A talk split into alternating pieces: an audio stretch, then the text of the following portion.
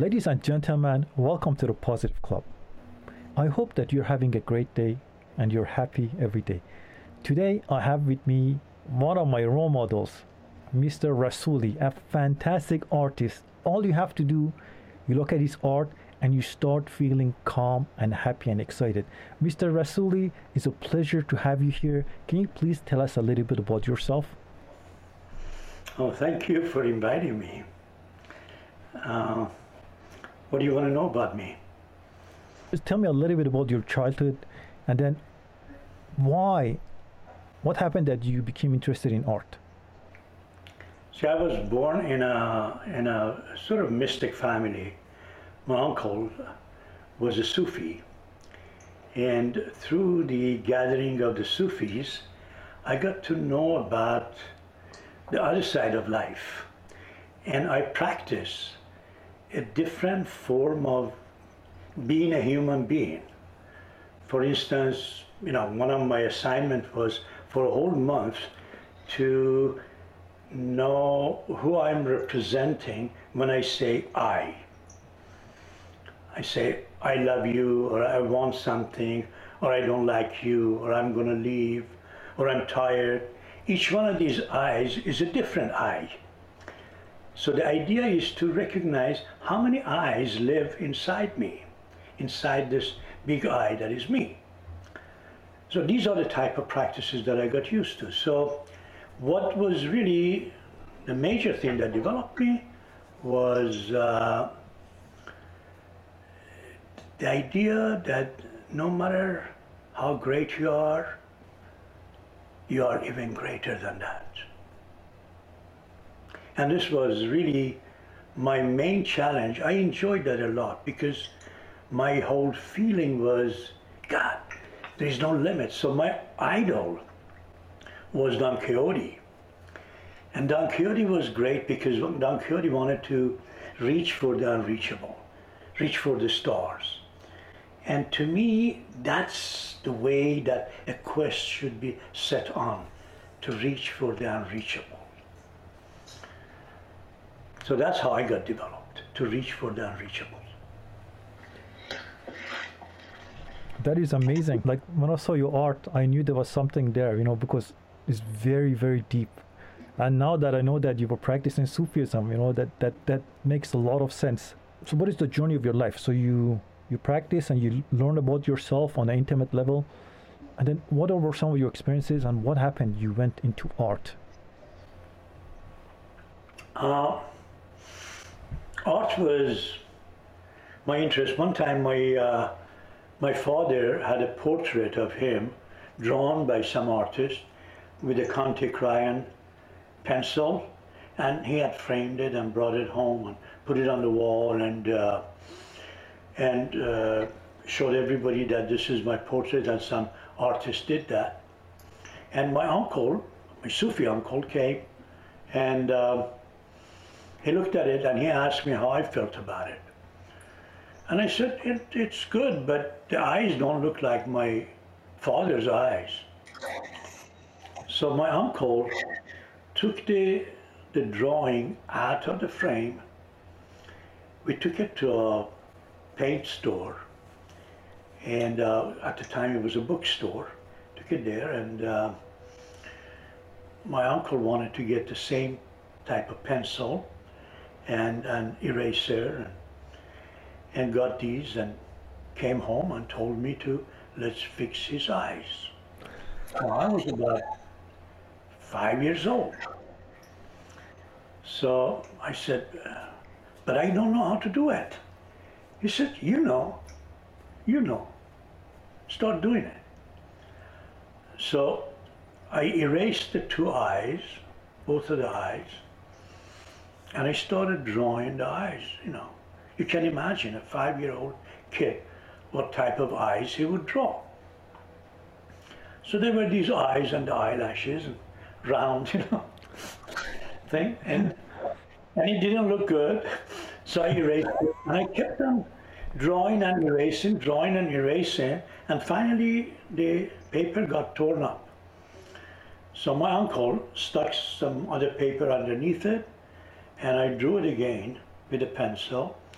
And that looked ridiculous because, you know, the eyes, the kid's eyes on this portrait that somebody had copied from a photograph, it looked weird. But my uncle put it back on the frame, put it on the wall. And because my uncle was like 13 years older than my, my father, my father had a lot of respect for him. So the painting was on the wall the way it was. And everybody who came to our house, my uncle would tell them the story, or my, my father would tell the story that the eyes didn't look right, and he fixed the eyes. And people who were there, they were nice enough not to, you know, criticize. So they would say, "Oh yeah, that's good. Oh yeah, that's a good job." but I know that was ridiculous. but that whole feeling that there was a demand for what I was doing, that became very attractive to me. So the whole idea was to share with them your dreams. Share with people your dreams. And when you share dreams with people, you put their minds into dreaming. And then when you're in that world of dreams, everything becomes soft, everything becomes relaxed. And in that world, you become creative because you get inspired. And in that zone of creativity, you express yourself. And your expression becomes the means of clues that would guide you from this level to another one and to another one. So, yeah, painting for me is, you cannot really call me a painter. I'm an artist and I have a message to deliver. And my message is that you've got to be free, you've got to love, and you've got to surrender. Freedom, love, and surrender are what we should be as human beings deal with. Our spirit is here, our soul is here to enjoy, hasn't come in here to suffer. So the enjoyment that we can get for our soul is through our emotion, through our feeling, and then from that feeling, a new concept pours out, which is not yours. It comes from a, a different source. So you put it on the canvas. When I'm there, when I'm painting with canvas, I'm not really painting. I'm making love with my canvas. My canvas tells me to touch me here, touch me there. And I do that with my canvas. And my canvas smiles, or sometimes my, my canvas is not so happy. And sometimes we get into struggle with each other. But it's all about love making process. It's not about me painting. Sometimes it takes one hour to do a painting. Sometimes it takes a whole month to finish a painting. And at the end, you don't even know the difference. Wow. Because you're so into in tuned with it. I have so many questions. I just have to just take it easy. oh. Yeah, because you know, I tell you what, what, what is interesting. I have learned to realize that when you start from the negative and you move toward positive, it's always with interest. It's always with excitement. You always get enticed to move forward. See, we move. What what what makes us move is either some kind of attraction or somebody kicks us on the butt. There's one of those two things. There's no other way. Oh, So if if uh, if you don't want to get kicked on the butt, if you want to be enticed, then you have to have love. You have to love what you're doing. When you love what you're doing, the joy of reaching the beloved becomes the enticing energy, power that attracts you. In that attraction, no matter what you do, is unique. Whether you're painting, talking, walking, even heading somebody, like, like Teresa, doesn't matter.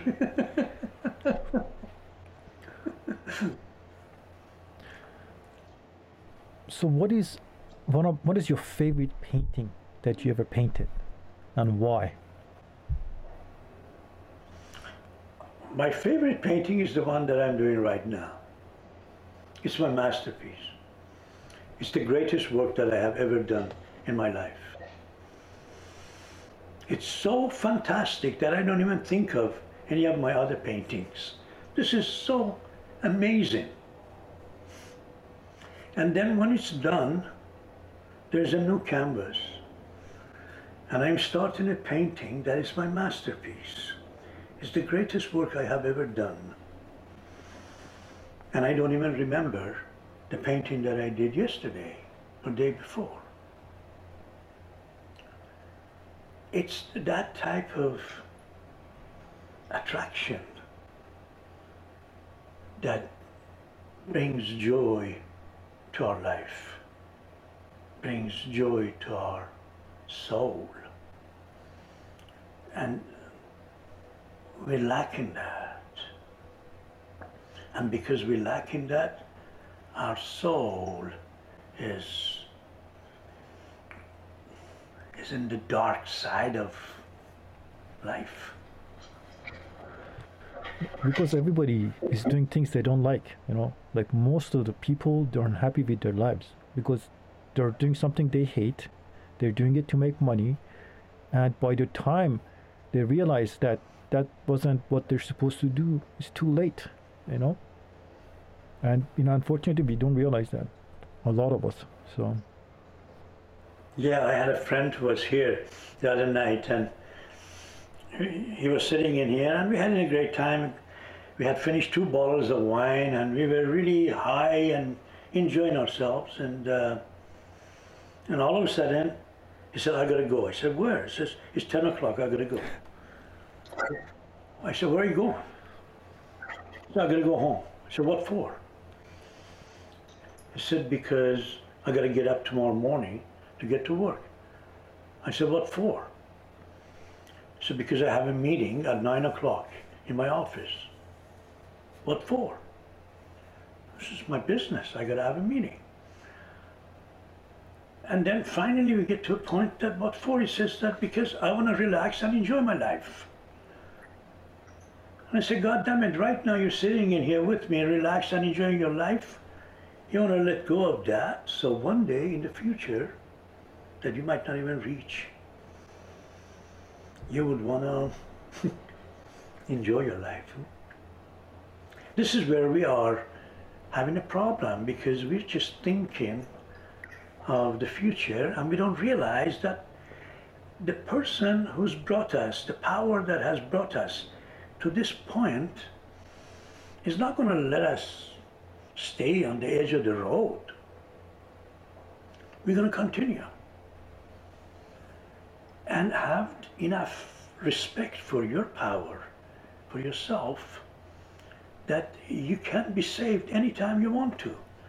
Every time that my brush lands on the canvas, there is no doubt with it.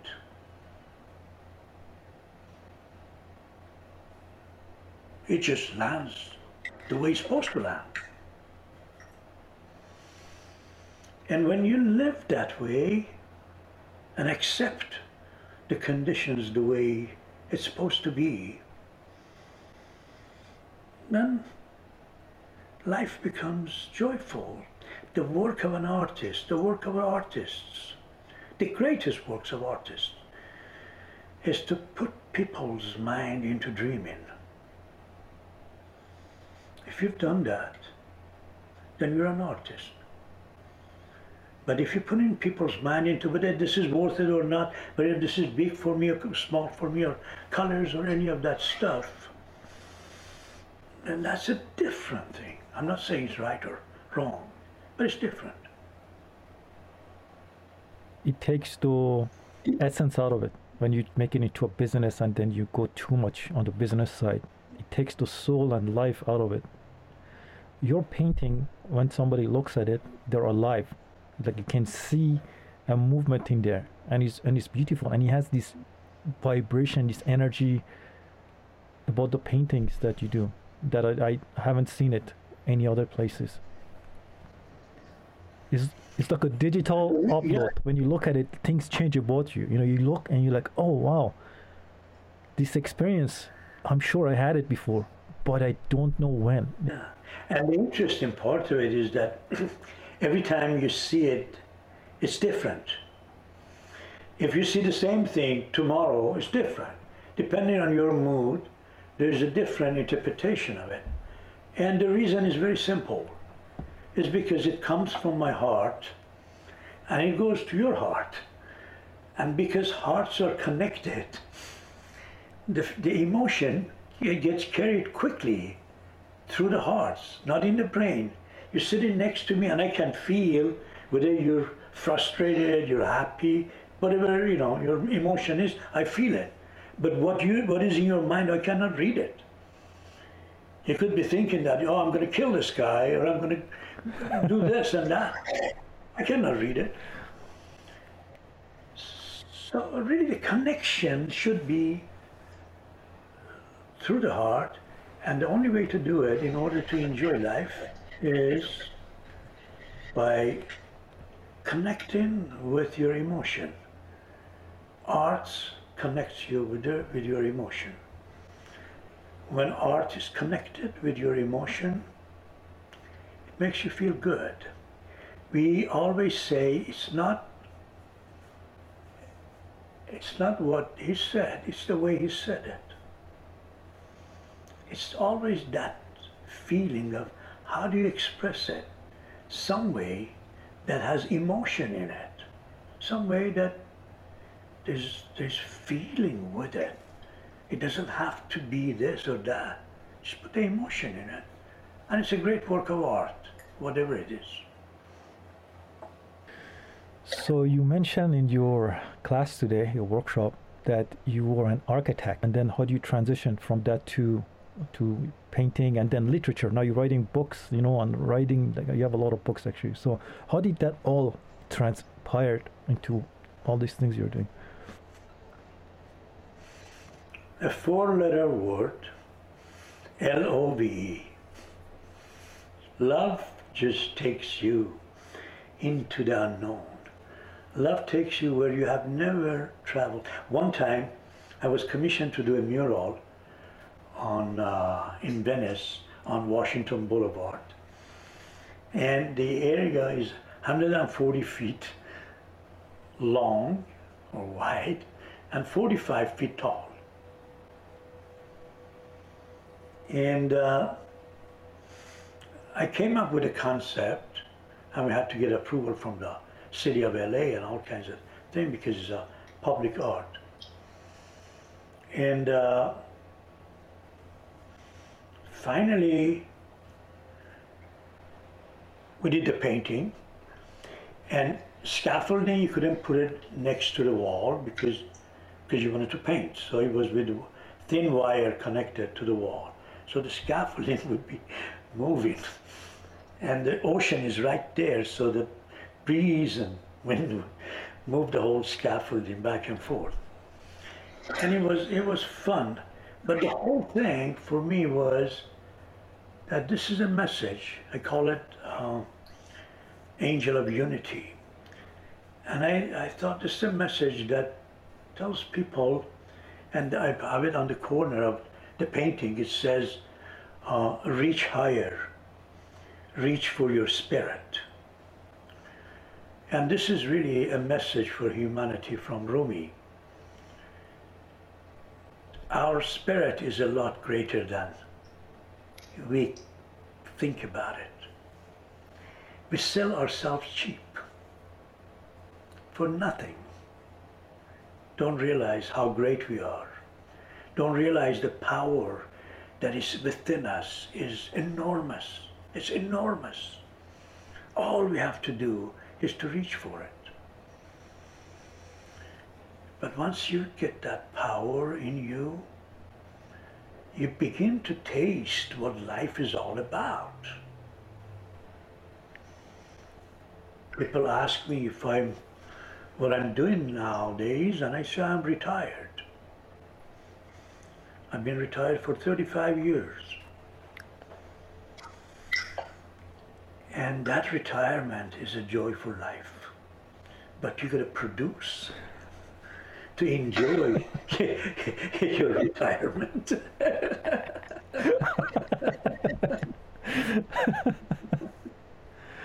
oh, not, not to become human, you know. some people they think you know retirement is you know that's it. You just stop everything, and you don't have to expand anymore. You don't have to evolve. You don't have to learn about yourself, and you just lay on the couch. And you know, there's a lot of people that die, you know, when they get retired because they don't do anything anymore. They don't challenge their mind. They don't challenge their heart. They don't challenge anything. They become like a cucumber. Well, you know, that's that's our comfort zone. we we're just like the worm in this cocoon, and thinking that this is really the end of the world, and there's nothing else beyond that. And we don't realize that all it takes is to break this goddamn cocoon and turn into butterfly and fly, you know, enjoy life. The metaphor is so powerful and we don't get it. We don't get it. All it is is to break away from these limitations, these load that we carry, these frustrations, all of these things that is with us all the time and be free. And this is what arts should do for people. And I'm glad that they eliminated arts from the schools because they were teaching wrong arts in school. it was all about it was all about who is who composed what music, who did painted this and what year and all of that stuff. It was about what creative life is all about. It was uh, like I went to art school and it was very different. You know, it wasn't what I was expecting. I like to create and see things that changes you from inside and makes you learn about yourself. And I thought, you know, that's know that's a place to flourish with those kind of art. And they don't they don't like it. They elevate the art that is just about the mind and they they bring down the art that is about the heart. And you talk about rumi spirituality you talk about love you know especially you know sufism and the deep roots you know of art. Because a lot of art from what i know came from like sufis. Because you know they, they painted the experiences or they wrote the experiences. And in the education system you're not really supposed to talk about stuff like that. It's all about critical thinking. Uh, sufi unfortunately is not properly introduced to the West. Sufi tells you the way of life. It's not about a religion, it's about the way to live. So this thing is missing in the West. They, that's why I did that, uh, my uh, oracle cards, Sufi wisdom, oracle cards, the paintings and, and my writings from the Sufi quotations from the Sufi masters and interpretation of them. So in that in that way, people get to know what Sufi is all about.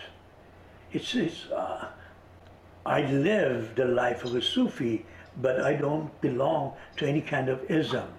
There's no such things as any kind of ism with Sufi. Sufi is a way of life.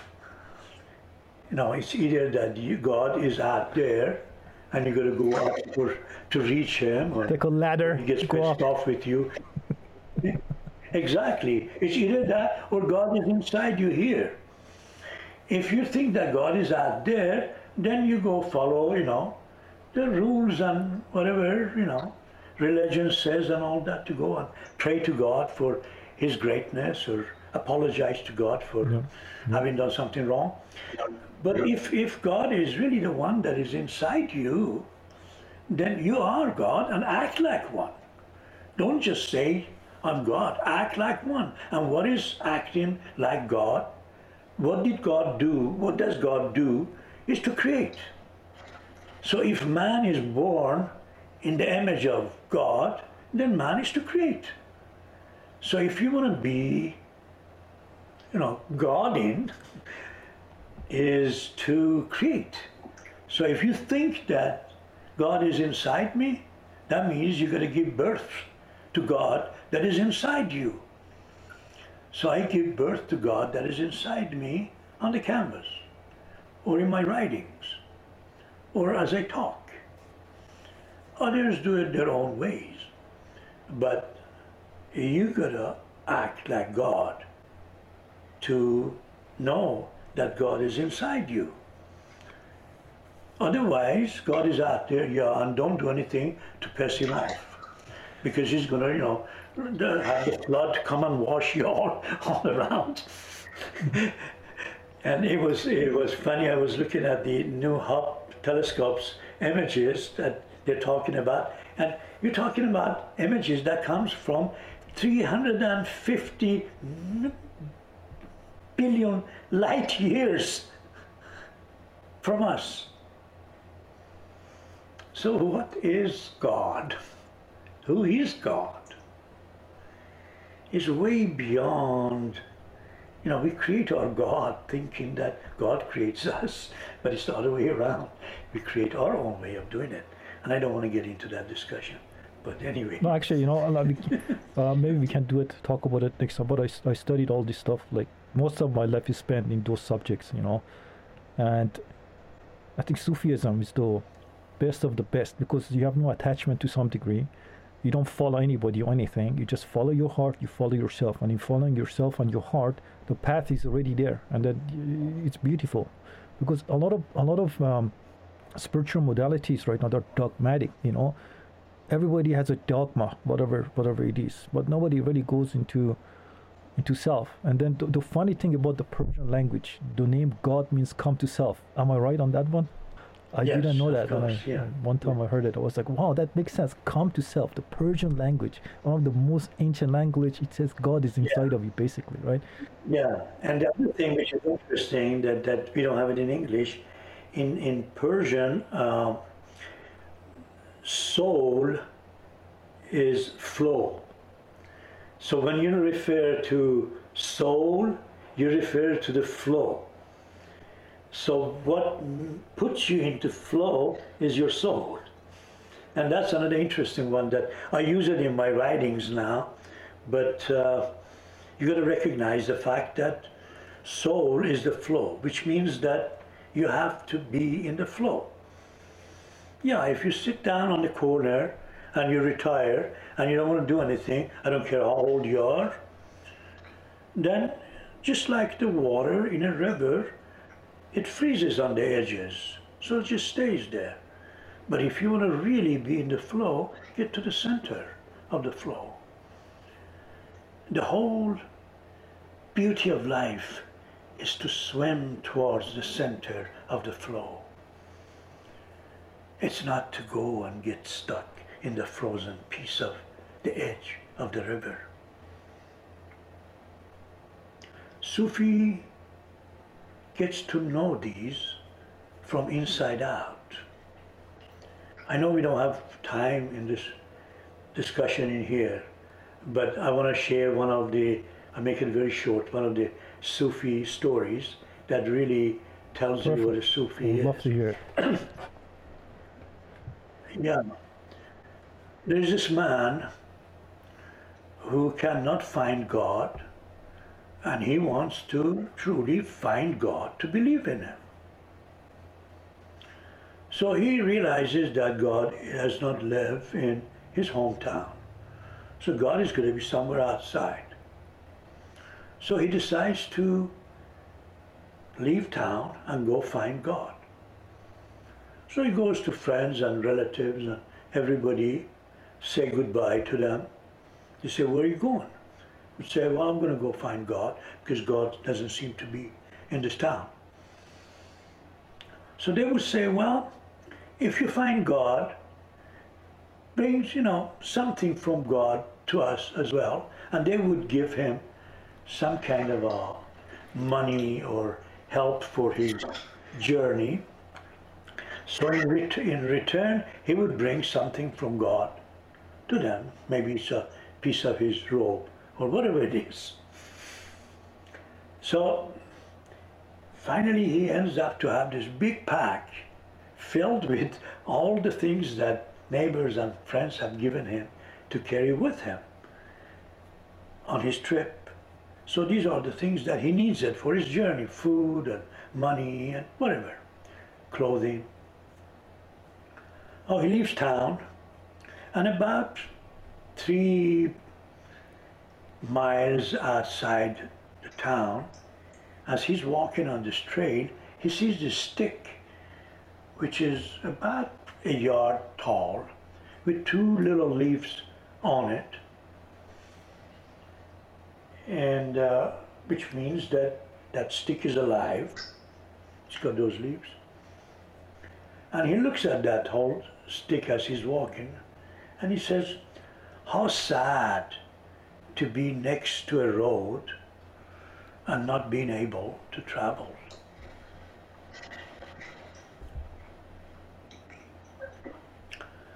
And the stick hears that. And the stick says, but painful is to look for something and not find it. Spend your whole life looking for something and not find it. That is painful. Oh God! Oh my God! I know. Yeah, that's beautiful. Yeah. Yeah, and the traveler looks at him as a stick. He looks at the stick, he says, What the hell do you know about quest? The whole beauty of life is to look for something, to go after something. Just not to have something to look for it has no reason even for us to get out of the bed in the morning. So the beauty of life is to look for something. You stuck in this mud in here, you cannot even move, so you cannot really enjoy what it means to be able to look for something, go in search of something. The, the little stick doesn't say anything. The traveler goes and he's looking for God everywhere. There is no God anywhere. He's looking for God, but there's no God. So he's the backpack begins to get lighter and lighter and lighter, and finally the backpack is empty and the pockets are empty, and he cannot find God. So that's it. Sorry about that. He's going to come back to his town because God is nowhere to be found.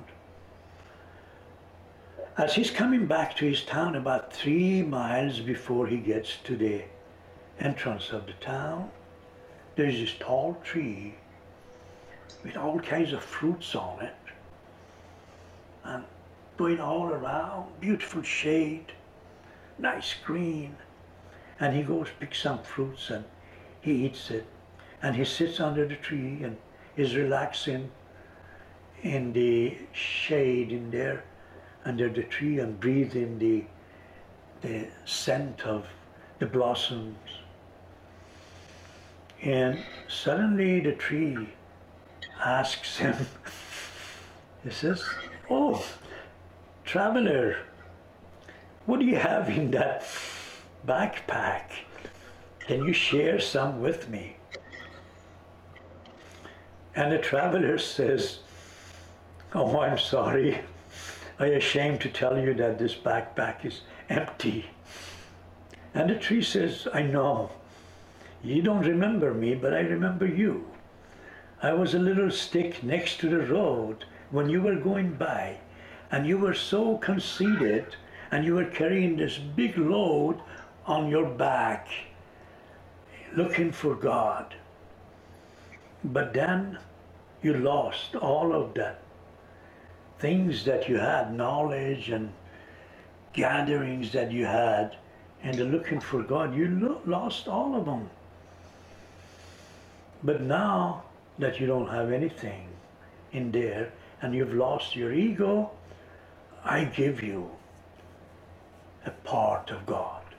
And suddenly the backpack feels different. Something happens to it. It becomes strong and it glows with light. And he puts it on his back and looks at the tree and says, wait a minute, all of these years I was in search of God and I went everywhere and I couldn't find him. How the hell did you find God stuck in this mud in here? And the tree tells him, see, you look for God outside yourself. So every time you lost some of your backpack, you had to give it in the way of finding happiness, joy, God, love, whatever you call it. But I looked inside to find God, and every moment I became stronger, more powerful, taller, bigger, gave fruit, gave everything. So that's one of the stories of, of Sufi that has really had a big impact on me. It's the God that is inside you that you're going to find. And when you find that, you can surrender to it. Because that God has given you a gift, which is your body. Maintain it well. Maintain your body well. So the container is suitable for the content. Once the container is suitable for the content, then your life becomes joyful.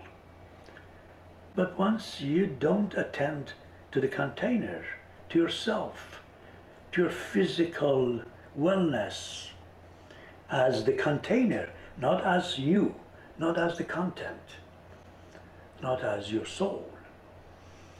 But if you maintain that, then you can have your soul happy when you don't have to work. Once we get to that point of eliminating the word work from your vocabulary, life becomes joyful. The word that you should replace it with is Layla. Layla.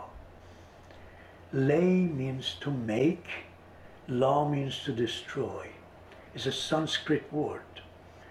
So when you lay law, you achieve something because that means no attachment to the end result. You do things just to have fun. Just like making love, you just want to have fun. And once you have fun, that fun by itself becomes something that you can make money out of it and survive and live with riches out of it. But the secret is that once you find the secret of knowing that you don't have to put your soul under pressure because of the need of your body, then you are relieved. But as long as you put your soul under pressure for the maintenance of your body, you're going to be miserable. This is what changed in my life when I made a shift from architecture to painting. Because I realized that my body, my exterior, was beautiful, well maintained, and nice and everything. But the interior was not happy. I wanted to go after my love, which was painting. So I had to make a big shift in my life. And I was a successful architect with my works on the cover of many magazines. They, they even had special issues on my architectural work. At that point, I felt emptiness inside, which wanted to create paintings. And that's when I made the shift. I burned everything that I had. I built a fire right in the middle of my courtyard in there and, started burning with my master's degree of architecture down to everything that I had with IRS document, with insurance, with payments, with everything. I burned the whole thing down. And I decided I'm an artist and I'm gonna stand behind it as my power. You want to be successful in life, have to f- have faith for yourself. This girl on the other day, my in one of my retreat, puts her paintings right in front of me. She had five paintings, puts there and really proud of the paintings and looks at it says, what do you think about it? And I give her some ideas about these five paintings, colors and forms, whatever, you know, the ordinary stuff. And then she asked me, she says, Do you think there's hope for me? Do you think there's hope for me? I said, No, I don't think there's hope for you. And she wasn't expecting like this kind old man is here telling me something that I don't want to hear. so she looks at me and she's waiting to see what I mean by that. And I said, see, you don't have faith in yourself. You're asking me if there's hope for you. Then that means there's no hope for you. As Confucius says, the one who says I can and the one who says I cannot, they're both right. Yeah. This is the truth about life. What are five advices that you have for someone who wants to be a good artist and who wants to do a good job? All right. The first, the very first step is to recognize what art is. Art is not a job. Art is love. That's number one. If you want to get into art, you're going to love it. Don't do it because you want to make money. If you want to make money, just any other thing that you start on, you're going to be more successful. To become a successful artist among millions of artists, there was a time that, you know, you had to go from town to town to find an artist. Now, every second, millions are available to you. So, to become a Picasso among, you know, I mean, becoming a Picasso among 100 artists or 200 artists maximum is not a big deal. Thank you, Picasso. But it's not really a big deal. The big deal is to become an artist among 1 billion artists or 500 million artists, something, it's, the number is tremendous. And the chances that their Picasso is much greater than Picasso could ever be already in there. But it's that competition that stops from coming out. There was a time that I wanted to be known as an artist. I had an interview with this Italian magazine and and uh, Grazio Gambaroni, that was her name. She she was interviewing me. She was really into, loved my work and everything. And and then I got excited, and that was my first international interview. That was big for me. And I said, uh, "Can you tell me what's the best way that I can get the critics and reporters from different countries to do the interview with me. And the answer that she said is another one of those five that you asked. He says, You don't have to do anything. All you have to do is to be good. If you're good, they'll find you, no matter where you are. If you're good, you're going to be showing your power. But that's when you're good. They'll find you. Don't go after exhibiting, don't go after selling your paintings, don't go after that. Go after becoming a good artist. Once you become a good artist, they'll find you. So that's the other advice. The other advice would be perseverance. Success has ups and downs. Success is a road that is not straight. You've got to go around the bends and you've got to bend and you've got to be coming down on the ground. Sometimes you have to crawl on the ground. But don't give up. Don't give up. Hafez, one of my masters, uses the metaphor of the hair of the beloved. See, if you get the tip of the hair of the beloved, you get to the beloved. No matter how long the hair is, you're going to get to the beloved because that's the hair of the beloved. But hair has curls, it has ups and downs.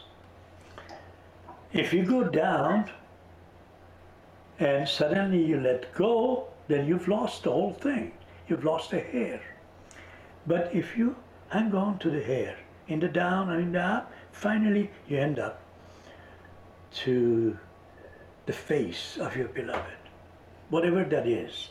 If it's your job, if it's money, if it's a woman, a man, whatever it is, doesn't matter. But perseverance is a very important thing. The other thing that I would say is very important in your success is to take care of your community.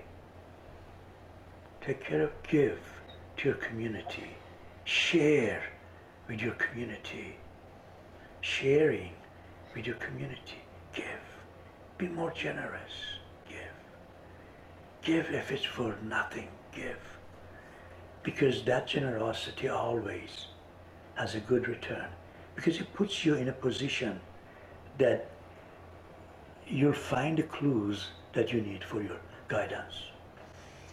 And if I if I counted right up to now, I'll tell you the fifth one. It's so interesting. I forgot the numbers. No. no, it's a good one. See, now you know where I come from. When you when you asked me, you, you, you said that you know you sent me some questions. Said you're going to ask me. Said, please. If you if you if you tell me what you, you're going to ask me, I get nervous in answering it because then I got to pre- prepare myself. But when when it's like when I'm painting, when I stand in front of my canvas, I don't know what I'm painting. I have no idea. If I have an idea what I'm painting, I move away from it until my idea is gone, so I can paint. Because painting is plain. You know, I get up I get a blob of, let's say, I get a blob of blue and put it on my canvas. Let's say there's a canvas in here, and I get a blob of blue, I get a rag, put in blue color, just put on the canvas. Then I put that thing down, I get the rag, another rag, put it in red. And I go somewhere where there is still blank canvas. So I go on the blank canvas somewhere, put my red. Now I have blue and red. When blue was by itself, blue was the king. Now that red has come in, blue's power has dropped into 50%. Now the two of them begin to play. The blue throws some color behind red back there. Red pushes some color towards blue. Blue gets green colors help and gets some greener, puts it on his head. Red would do that from yellow, whatever. They play, play, play. There's no painting. I'm not painting. I'm just playing. These colors are playing. And they play until my canvas gets filled with colors. Now the canvas is filled with colors. Then I gotta wait till it dries. It takes about half an hour for it to dry. While it's drying, I sit back. Now it's the first time that I'm going back from my canvas.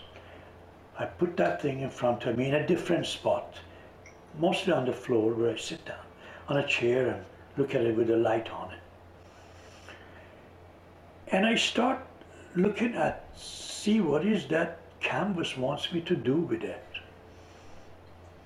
It's not what I want to do with canvas, remember that. I'm sitting in there, staring at the canvas, see if canvas is telling me that, please touch me in here, or eliminate this part from me, that type of thing. I sit down, takes half an hour. I sit down patiently and stare at the canvas. If it didn't tell me anything, I turn it around, upside down. I stare at it, sideways, whatever. I keep on looking at it until the canvas start telling me, okay, touch me here. Now our make our, our love making begins. Now we are making love together. What canvas wants, I give canvas, and what I want, canvas gives me. So we begin to make love. Once, once lover and beloved become one, then there's no lover and beloved. It's all love. When it's all love, that's when you're God. That's when you create. It's all love. It's all oneness. That's that's the ultimate. Do you have anything else that you'd like to share with the audience? maybe the only thing that I could share with audience and know that I'm sharing something valuable is what Nike already did it. Just do it. Just take the first step. Just take the first step. Don't worry about the second one. Don't worry about. Don't sit down and try to figure out what I'm going to do afterwards. Just think that you are crossing a group of stepping stones in a fog. And these stepping stones are in a, in a stream. And you're going through, you have no idea where the other side of the stream is. But you take the first step, that leads you to the next one, and that would lead you, lead you to the next one, because the fog does not allow you to see anything else. So as you jump in there, you can get to places. So Stop calculating, figuring out all of that stuff. Stop being perfectionist. Stop any of these and just do it. Just just start taking the first step. If the second step did not come along, then don't take it anymore. Okay, perfect. Ladies and gentlemen, thank you very much for joining us. And our podcast was amazing with Mr. Rassouli, one of my favorite artists. Mr. Rassouli, before we finish, where can people find you? Where can people find your website? And where can people find your workshop? My workshop is on Saturdays uh, between 8 to 10 a.m. Los Angeles times. That's West Coast time. Uh, to find me, my paintings, my interviews, my videos, all of that, you could either just type in Rassouli, you know, go to, uh, you know, uh, any of the uh, search engines. You get me there, or you could go to rassouli.com. And Rassouli spells R A S S O U L I, L I at the end, dot com. And I think that's the best. Send me an email if you have any comments, anything you want to share. I would be open to share with you. Thank you very much. Thank you very much. We will put the links and the bio in all of the videos and media. Thank you very much for being here, and I'll talk to you soon.